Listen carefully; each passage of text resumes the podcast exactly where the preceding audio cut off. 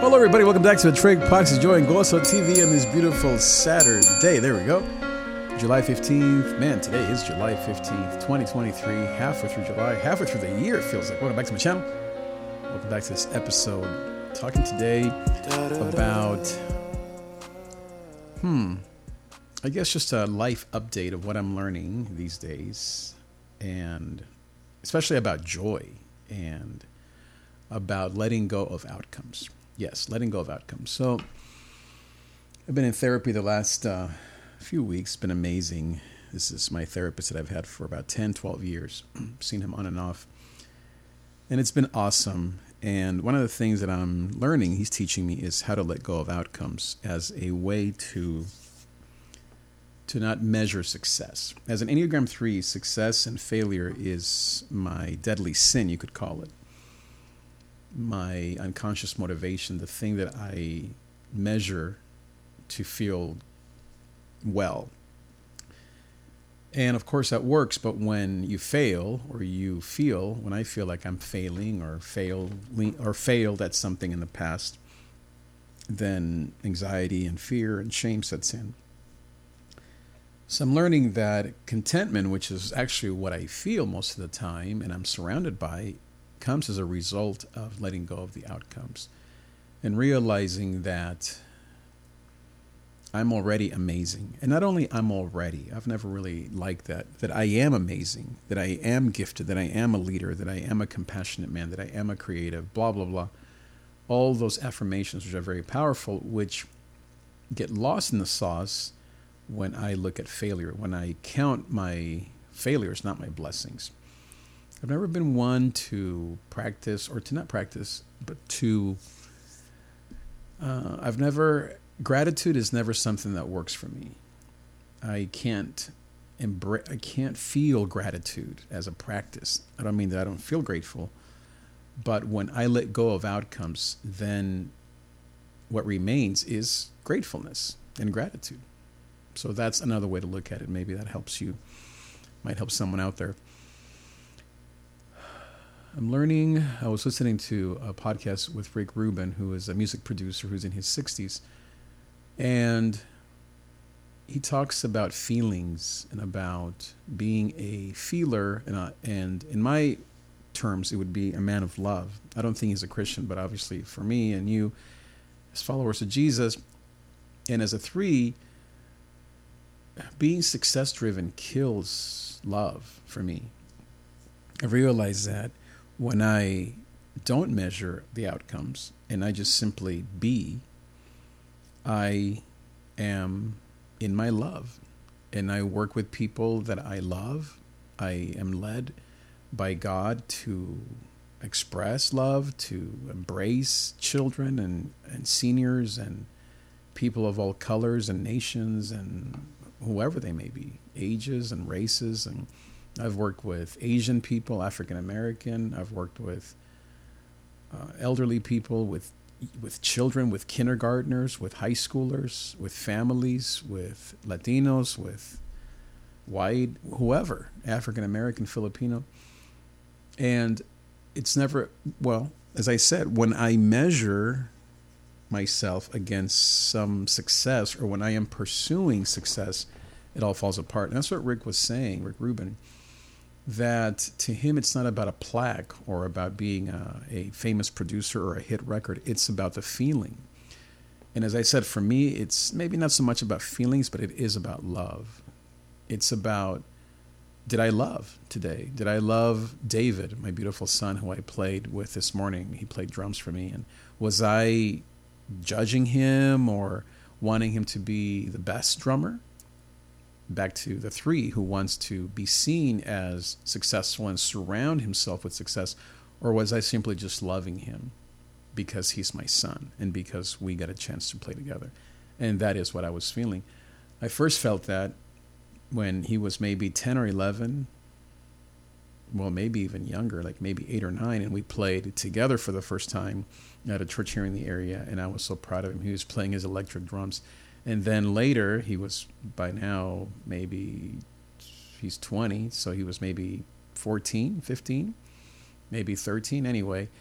we played again, and, and this is a bigger church of maybe a thousand people, and I feel so proud just to be with him. Yes, he's amazing. Yes, he's gifted, but it's not about that with my son, and it's not about that with people. Now, there are people, of course, I don't get along with, and we don't have a vibe. We don't. I don't have that quote love. I have the love in Christ and as a pastor and as a human, but as far as working together, yeah, of course, you know, you don't vibe with everyone, and so that's important for me to listen to that there are churches. I don't think I've ever worked at a church that I didn't genuinely love with my whole heart. I think God has taken me or spared me or not brought me to churches that I didn't really love.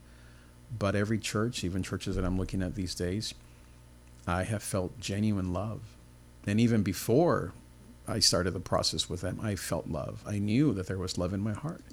And of course, not every church do I know did did did I know of them ahead of time, but certainly I would say the last, I don't know, 10 years, the churches that I've been a part of, I have done it out of love, not title or success.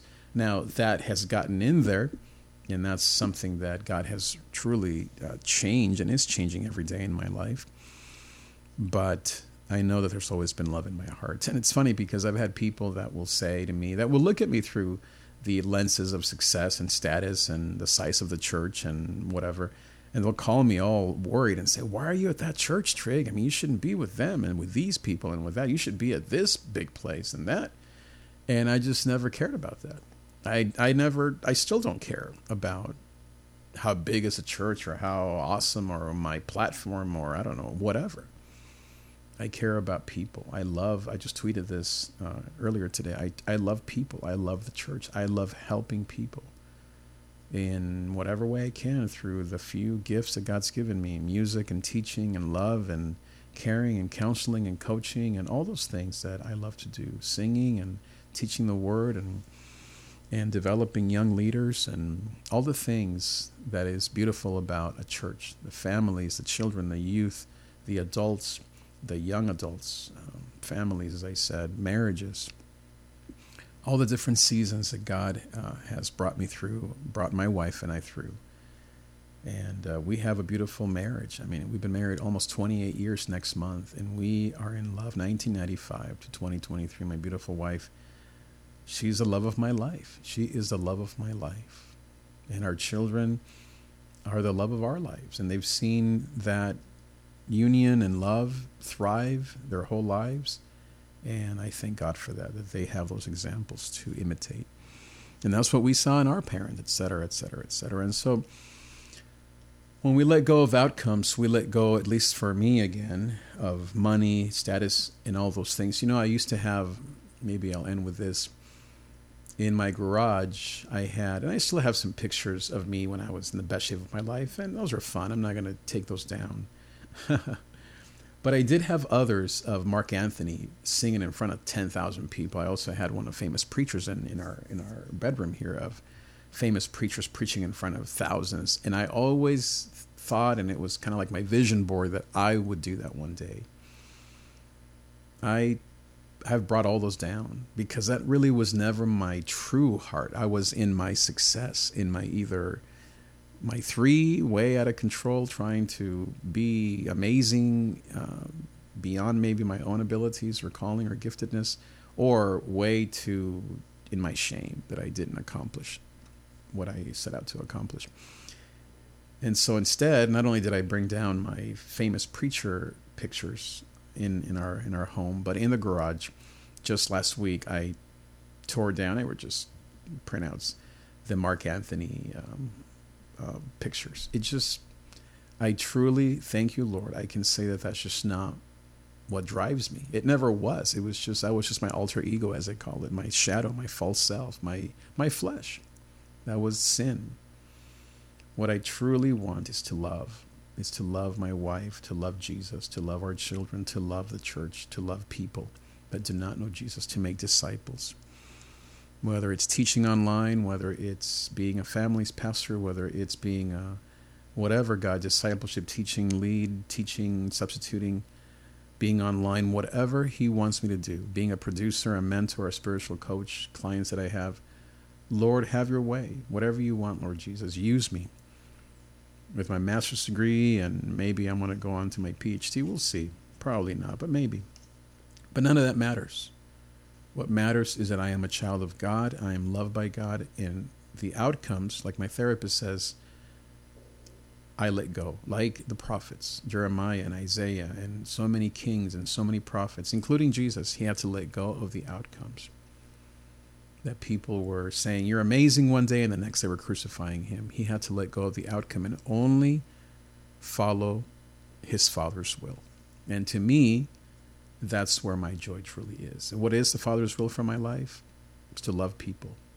Doesn't matter who they are, how big or small the church is, how much money I make or don't make, how many followers, it doesn't matter. To be led by love, to love unconditionally, to let my heart lead me, not lead me astray because it can do that, but to truly let my heart, the heart of God, maybe not my heart, but Jesus' heart in me, his mind in me, his body in me, the body of Christ, lead me and lead you towards love and making disciples in Jesus' name. If you would like my coaching and further this conversation, please visit me at davidtrig.com or just send me an email, davidtrig.com slash coaching, trig at davidtrig.com.